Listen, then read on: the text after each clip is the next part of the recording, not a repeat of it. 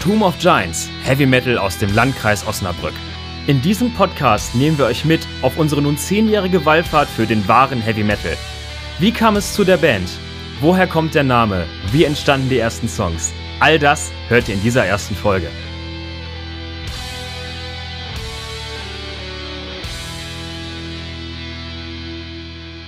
Moin zusammen, wir sind Tomb of Giants und äh, damit herzlich willkommen zum Podcast of Giants.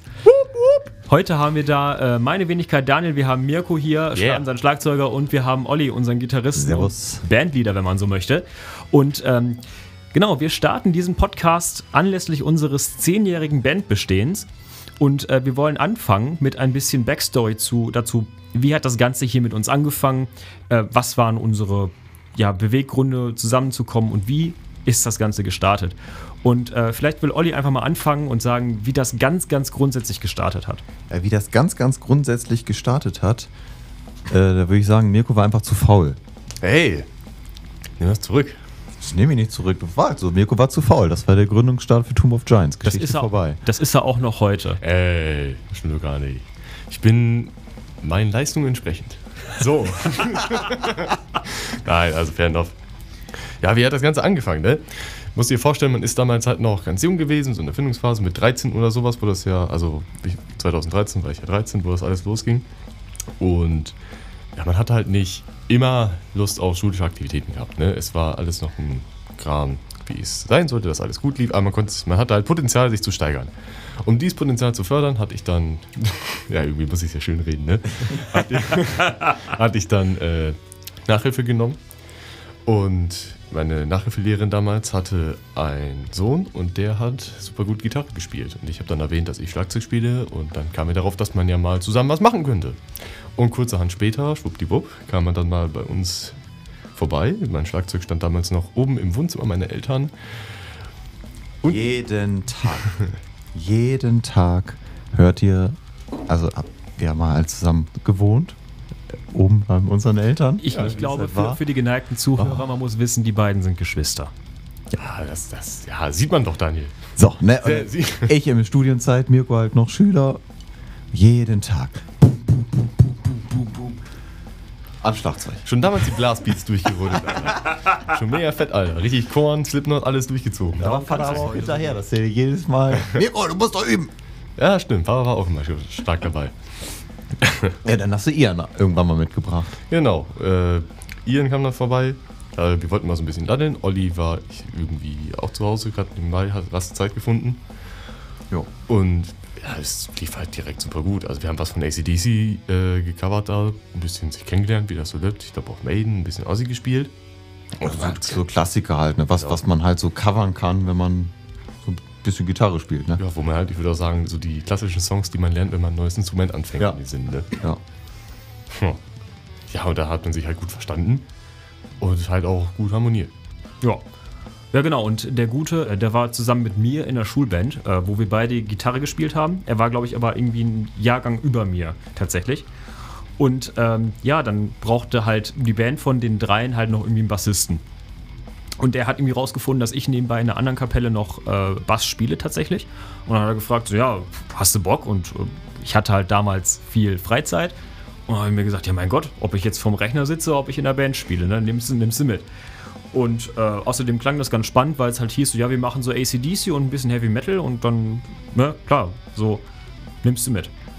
Und dann kam eins zum anderen, dann stand ich auch in diesem Wohnzimmer. Und ja, dann hieß es so, ja, ihr seid jetzt äh, Chicken and Friends und wir machen einen Abend äh, in Rödinghausen äh, mit so einem One-Off-Ding, äh, A C D C und ein bisschen Accept dabei.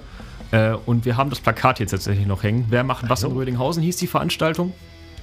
Unglaublich und, gute, äh, unglaublich gute Sachen, die da angeboten wurden. Unter anderem eine Rittershow, Kinderschminken, Schachverein, Spielgemeinschaften, Tanzgruppen, Ausstellungen, Malwettbewerb und Topflatten. Nee, Topflappen-Wettbewerb. So. Nee, nee, es war, glaube ich, ein Topflappen-Häkel-Wettbewerb. Aber also, man merkt schon, thematisch haben wir super gut da reingepasst. Aber es war tatsächlich ein schöner Abend. Also, jo, äh, die Leute waren gut drauf, wir hatten alle Spaß dabei. Das War, war, war toll.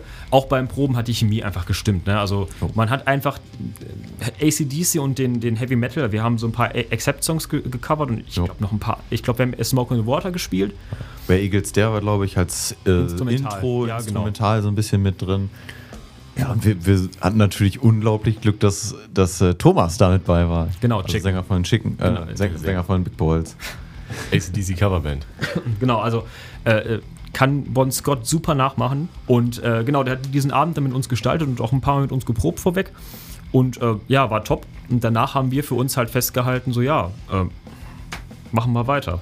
War das eigentlich, also ich überlege gerade so, ne, aber hat eigentlich irgendwer mal wen gefragt, ob wir weitermachen oder haben wir einfach die Woche drauf nochmal geprobt, in, weil das so, so, sag mal, sich so angewöhnt hat? Boah, das ist. Das weil ich kann mich nicht dran erinnern, dass Olli oder du zu mir gekommen äh, seid, einer von euch, und zu fragen: Ey Mirko, willst du eigentlich weiterspielen mit uns?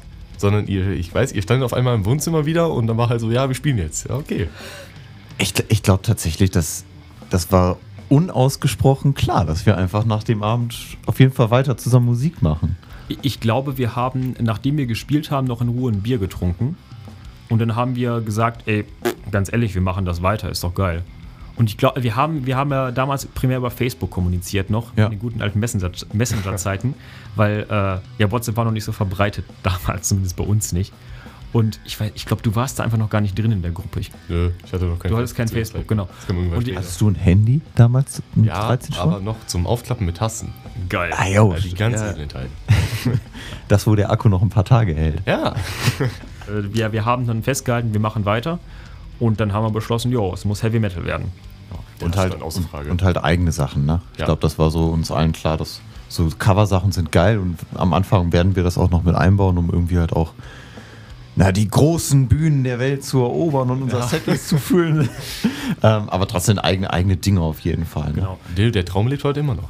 Ja, das muss man auch sagen. Ich, ich glaube auch, dass mit dem, äh, wir versuchen, eigenen Kram primär zu machen, lag auch daran, dass sowohl Ian als auch ich nebenbei halt tatsächlich noch äh, Bands hatten, die ja. halt nur gecovert haben. Und da konnten wir uns halt dahingehend ausleben. Und generell so eigenen Kram zu schreiben, ist halt immer besser als Idolen nachzueifern, meiner Meinung nach. Also klar, so ein Cover ist nicht schlecht. Aber ich, ich finde halt so, als, so künstlerisch gesehen ist es halt mehr wert, wenn du tatsächlich was Neues schaffst. Ja, du kannst dich halt auslassen, ne? Du kannst, kannst deine eigenen Ideen einbringen. Sicherlich, die werden alle irgendwie inspiriert sein von irgendwas anderem, aber...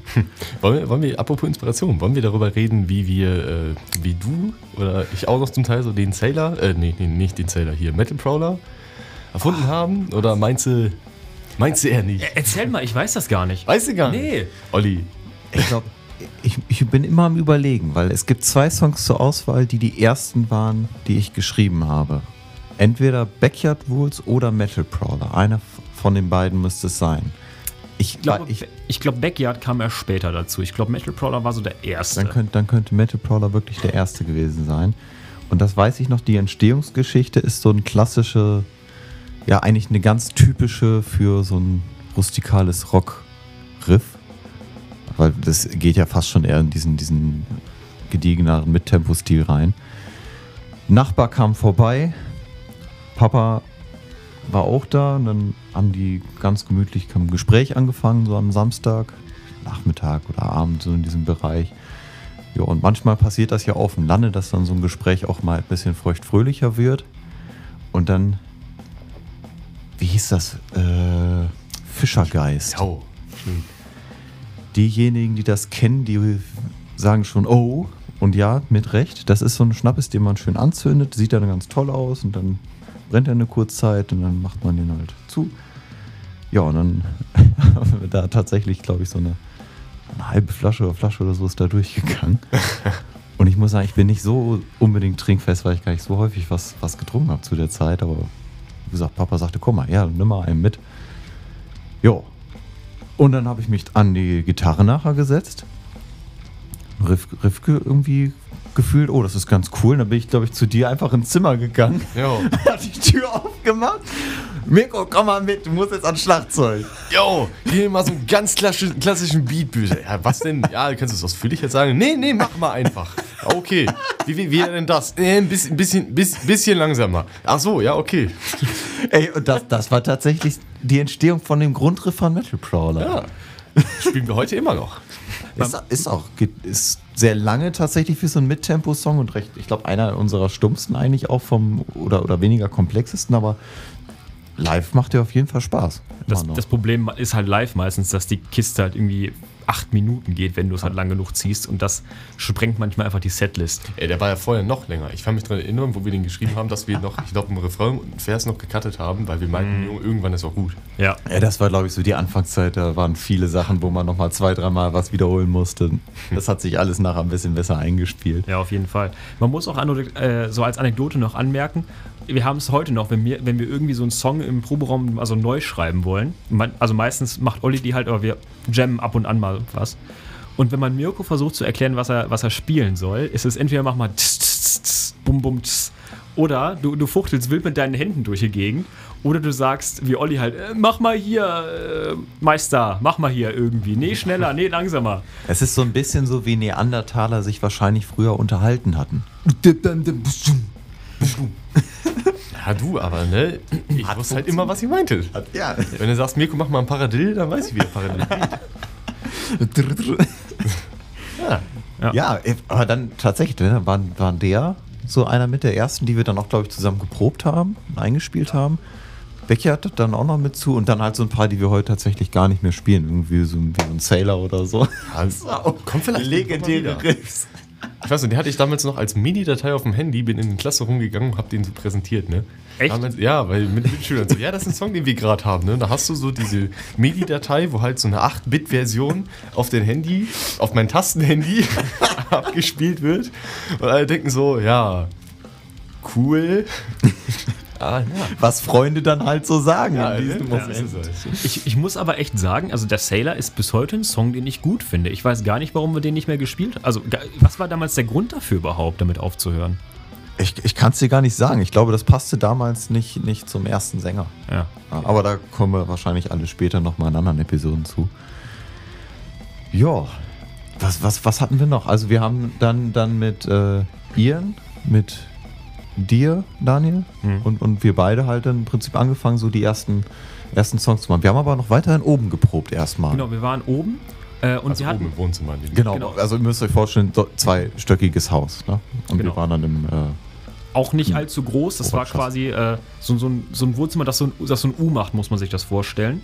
Ja, so ein bisschen. Und äh, ja, wir waren quasi in der obersten Ecke davon, neben einem relativ großen Kamin. Mit so einem, war ganz cool, da, da ist so ein kleiner Sims vor gewesen, wo man sich draufsetzen konnte. Ich habe da meistens halt, weil ich die Songs als Bassist natürlich nicht geübt habe, habe ich da halt eben meine Tabulaturen hingeschmissen, damit ich ab und an spicken konnte.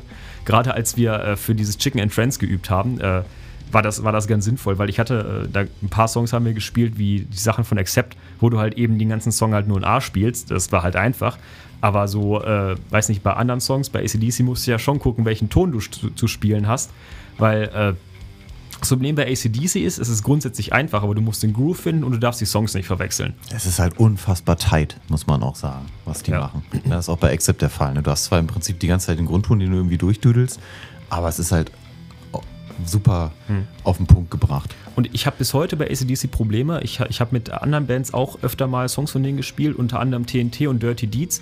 Und ich verwechsel die beiden Songs immer. Ey, und das ist mir live einmal passiert. Und die, die wollten T N T spielen. Dirty Deeds. Und ich, ich habe dann einfach Dirty Deeds gespielt. Ja, immerhin bist du nicht der Sänger, ne? Ja, also das war schon, schon unterhaltsam.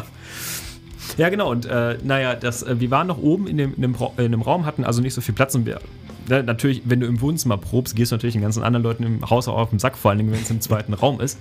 Ach, die hat das nie gestört. Ich glaube, die habt nee. unsere Eltern, die äh, haben das immer äh, die, ertragen. Ne, die sind bis heute auch einfach unsere größten Supporter, muss man halt einfach wirklich ehrlich mal sagen. Ja, ne? das, ist, ja, das, das stimmt auch. Also es gibt natürlich ein paar Leute, die uns auch sehr supportet haben, aber ich glaube, eure Eltern sind einfach seit der ersten Stunde schon unsere größten Fans. Ja, seitdem Mama damals ins Zimmer gekommen ist und meinte, Junge, such dir ein Hobby. Zock nicht so viel, nimm ja. den Schlagzeug. Du hast übrigens das Instrument bekommen, was ich eigentlich früher mal machen wollte. Echt? Ja, ich durfte das dann irgendwie, ich weiß nicht, ich durfte es nicht oder hey, hab's nicht bekommen doch, oder beide, so, keine Ahnung. Wir sind doch beide gleichzeitig zu... Ja, aber in deinem, du warst ja sechs, wo du angefangen hast ja, und ich war sechzehn ja, nachher okay. mit der Gitarre. Mit, mit sechzehn wollte ich nicht mehr unbedingt Schlagzeug, so. Da war dann Gitarre angesagt, aber... In dem Alter, ich, ich hatte damals auch so ein Schlagzeug als, ich weiß gar nicht, vier, drei, vier? Wahrscheinlich eher vier. Ja. Das habe ich vom Nikolaus damals bekommen. Das war so, weißt du, dieses Kinderschlagzeug, was du wahrscheinlich bei Aldi irgendwo in einer Grabbelkiste bekommst. So, so ein Sattel. So, so ein Billo-Plastik. Da gibt es so ein Foto, wo ich da mit meinem Potschnitt sitze. Grandios. Aber ich habe irgendwie nie eine Drummer-Karriere dann, dann angestrebt. Ja, jetzt hast du anscheinend nicht hart genug geübt, Uli. Wahrscheinlich nicht. Das Witzige ist, ich wollte damals, ich war irgendwie in so einer Musikschule im Kindergarten, ich wollte auch immer Schlagzeug spielen, aber meine Eltern haben gesagt, nee, das ist zu laut, kriegst du nicht. Ja. Sie hätten mir ein Keyboard gekauft, das wollte ich nicht. Und äh, dann habe ich einfach, bis ich irgendwie, ich glaube vierzehn oder fünfzehn war, einfach gar nichts gemacht. Und dann habe ich, äh, hab ich mit Gitarre angefangen, in der Kirche.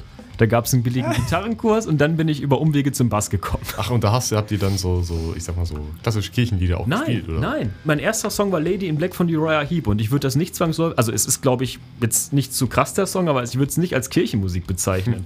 Und ich hab da, wir haben da auch Sachen von Metallica gespielt, kein Ding. Also das war so, also ich meine, es ist ja evangelisch gewesen, das heißt, es war nicht so unfassbar strikt, aber es war halt cool. Ich weiß nicht, bist du in der Kirche und singst dann Exit Light, ist irgendwie schon...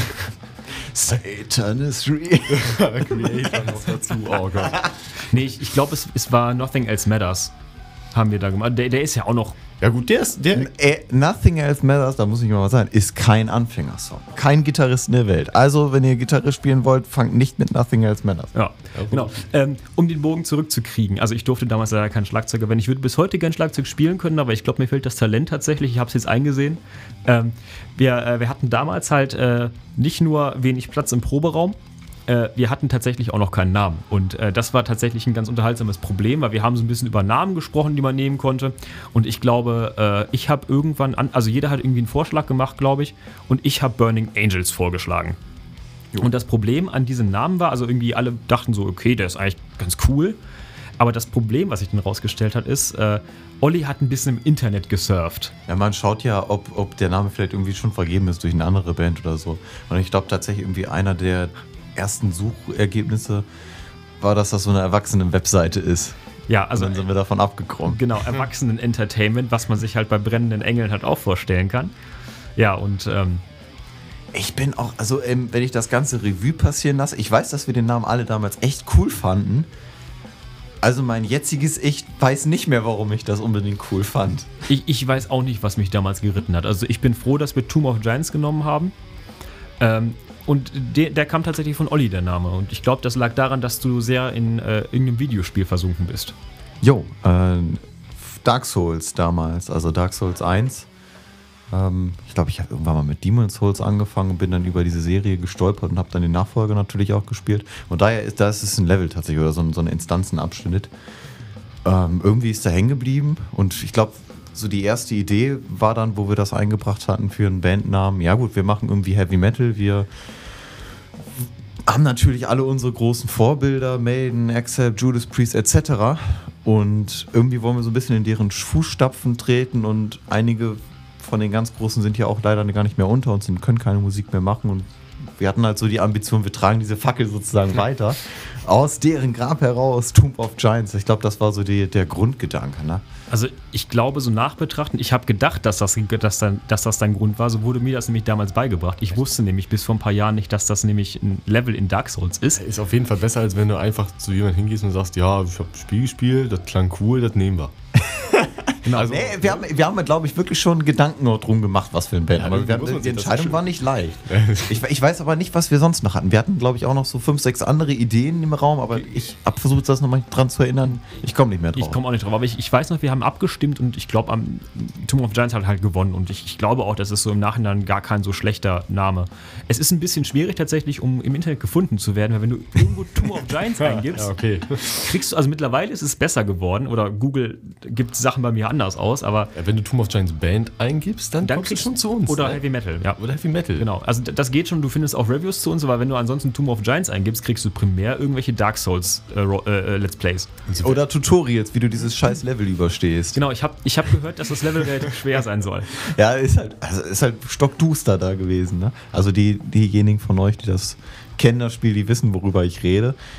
An die ganzen Pro-Nerds, ich wusste damals noch nichts von dieser Sonnenlichtmade, also bin ich dann natürlich im Dunkeln rumgelaufen mit meiner komischen Laterne in der einen Hand, also ohne Schild und habe die ganze Zeit aufs Maul bekommen. Ähm, heutzutage ist das viel einfacher zu spielen. Aber es war damals war es ein echt schweres, schweres mhm. Level. Die Skelette sind dauernd aufgestanden, man hat nichts gesehen, man hat den Checkpoint da nicht gefunden, also das, das Lagerfeuer. Es passt einfach zu unserer Spielweise. Ja, wir sehen auch meistens nichts und... Ja, wir sehen nichts. Ja. Stehen morgens auf. Stehen morgens auf. Es ist dunkel im Proberaum.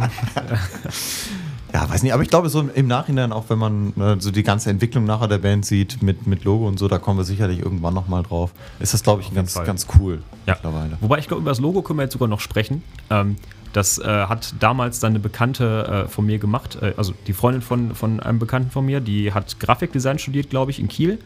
Und ich habe gesagt, ey, ich habe diese Band, wir brauchen irgendwie so ein Logo mit Knochen und Efeu und so und das muss irgendwie diesen Schriftzug ergeben. Das hat sie dann, die hat jeden Knochen, also wenn, wenn ihr unser altes Logo noch kennt, wir haben seit einem Jahr äh, neues oder seit zwei.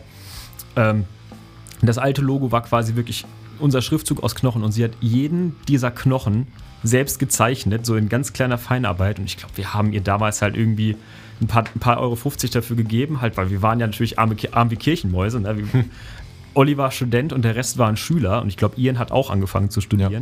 Entsprechend knapp bei Kasse waren wir halt und dann äh, war das halt total toll, dass wir diese Möglichkeit hatten, da für eine sehr, sehr schmale Mark an. Ich weiß auch noch, wie unfassbar stolz ich war, wo wir tatsächlich das Banner geholt haben. Jo. Wir haben das damals, so wie man es halt macht, irgendwie geguckt im Internet, was kann man machen. Ich glaube, als erstes haben wir so eine typische P V C-Plan oder so ne, genommen und später hatten wir dann noch so eine Mesh-Variante.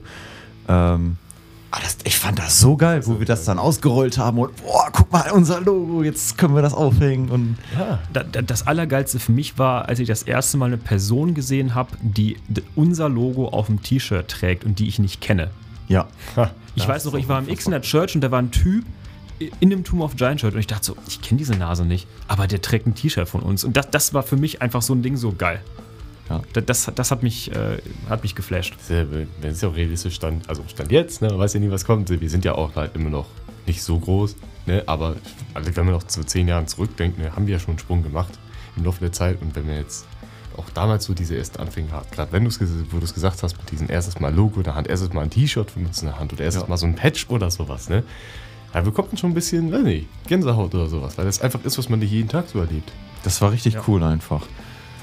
Ja, genau. Und ich, ich glaube auch, das ist so für die erste Episode äh, ein ganz guter Inhaltsstopp. Äh, äh, wir haben jetzt darüber gesprochen, wie sind wir zusammengekommen und äh, wie sind wir zu unserem Namen Tomb of Giants gekommen.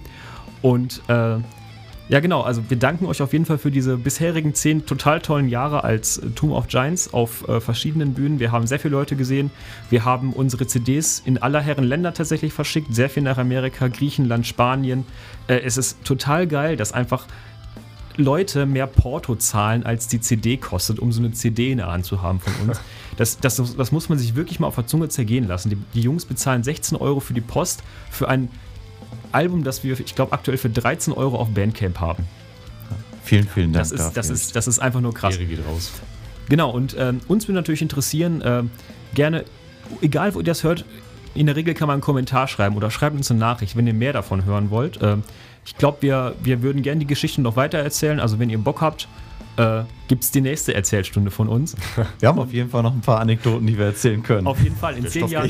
Ich sag nur ro- äh, rosa Boxen. Oh Gott. Ja, also in, in zehn Jahren ist viel passiert und wir sind jetzt gerade erst so ungefähr Ende zweitausenddreizehn angekommen. Also wir haben irgendwie zwei Monate Story gerade erst erzählt von zehn Jahren. Also wir freuen uns auf zehn weitere Jahre mit euch. Ähm, es wäre super toll, wenn ihr auf unseren Bandcamp-Store geht oder bei Spotify reinhört. Genau, schreibt uns, kommentiert und dann hören wir uns beim nächsten Mal. Bis zum nächsten Mal.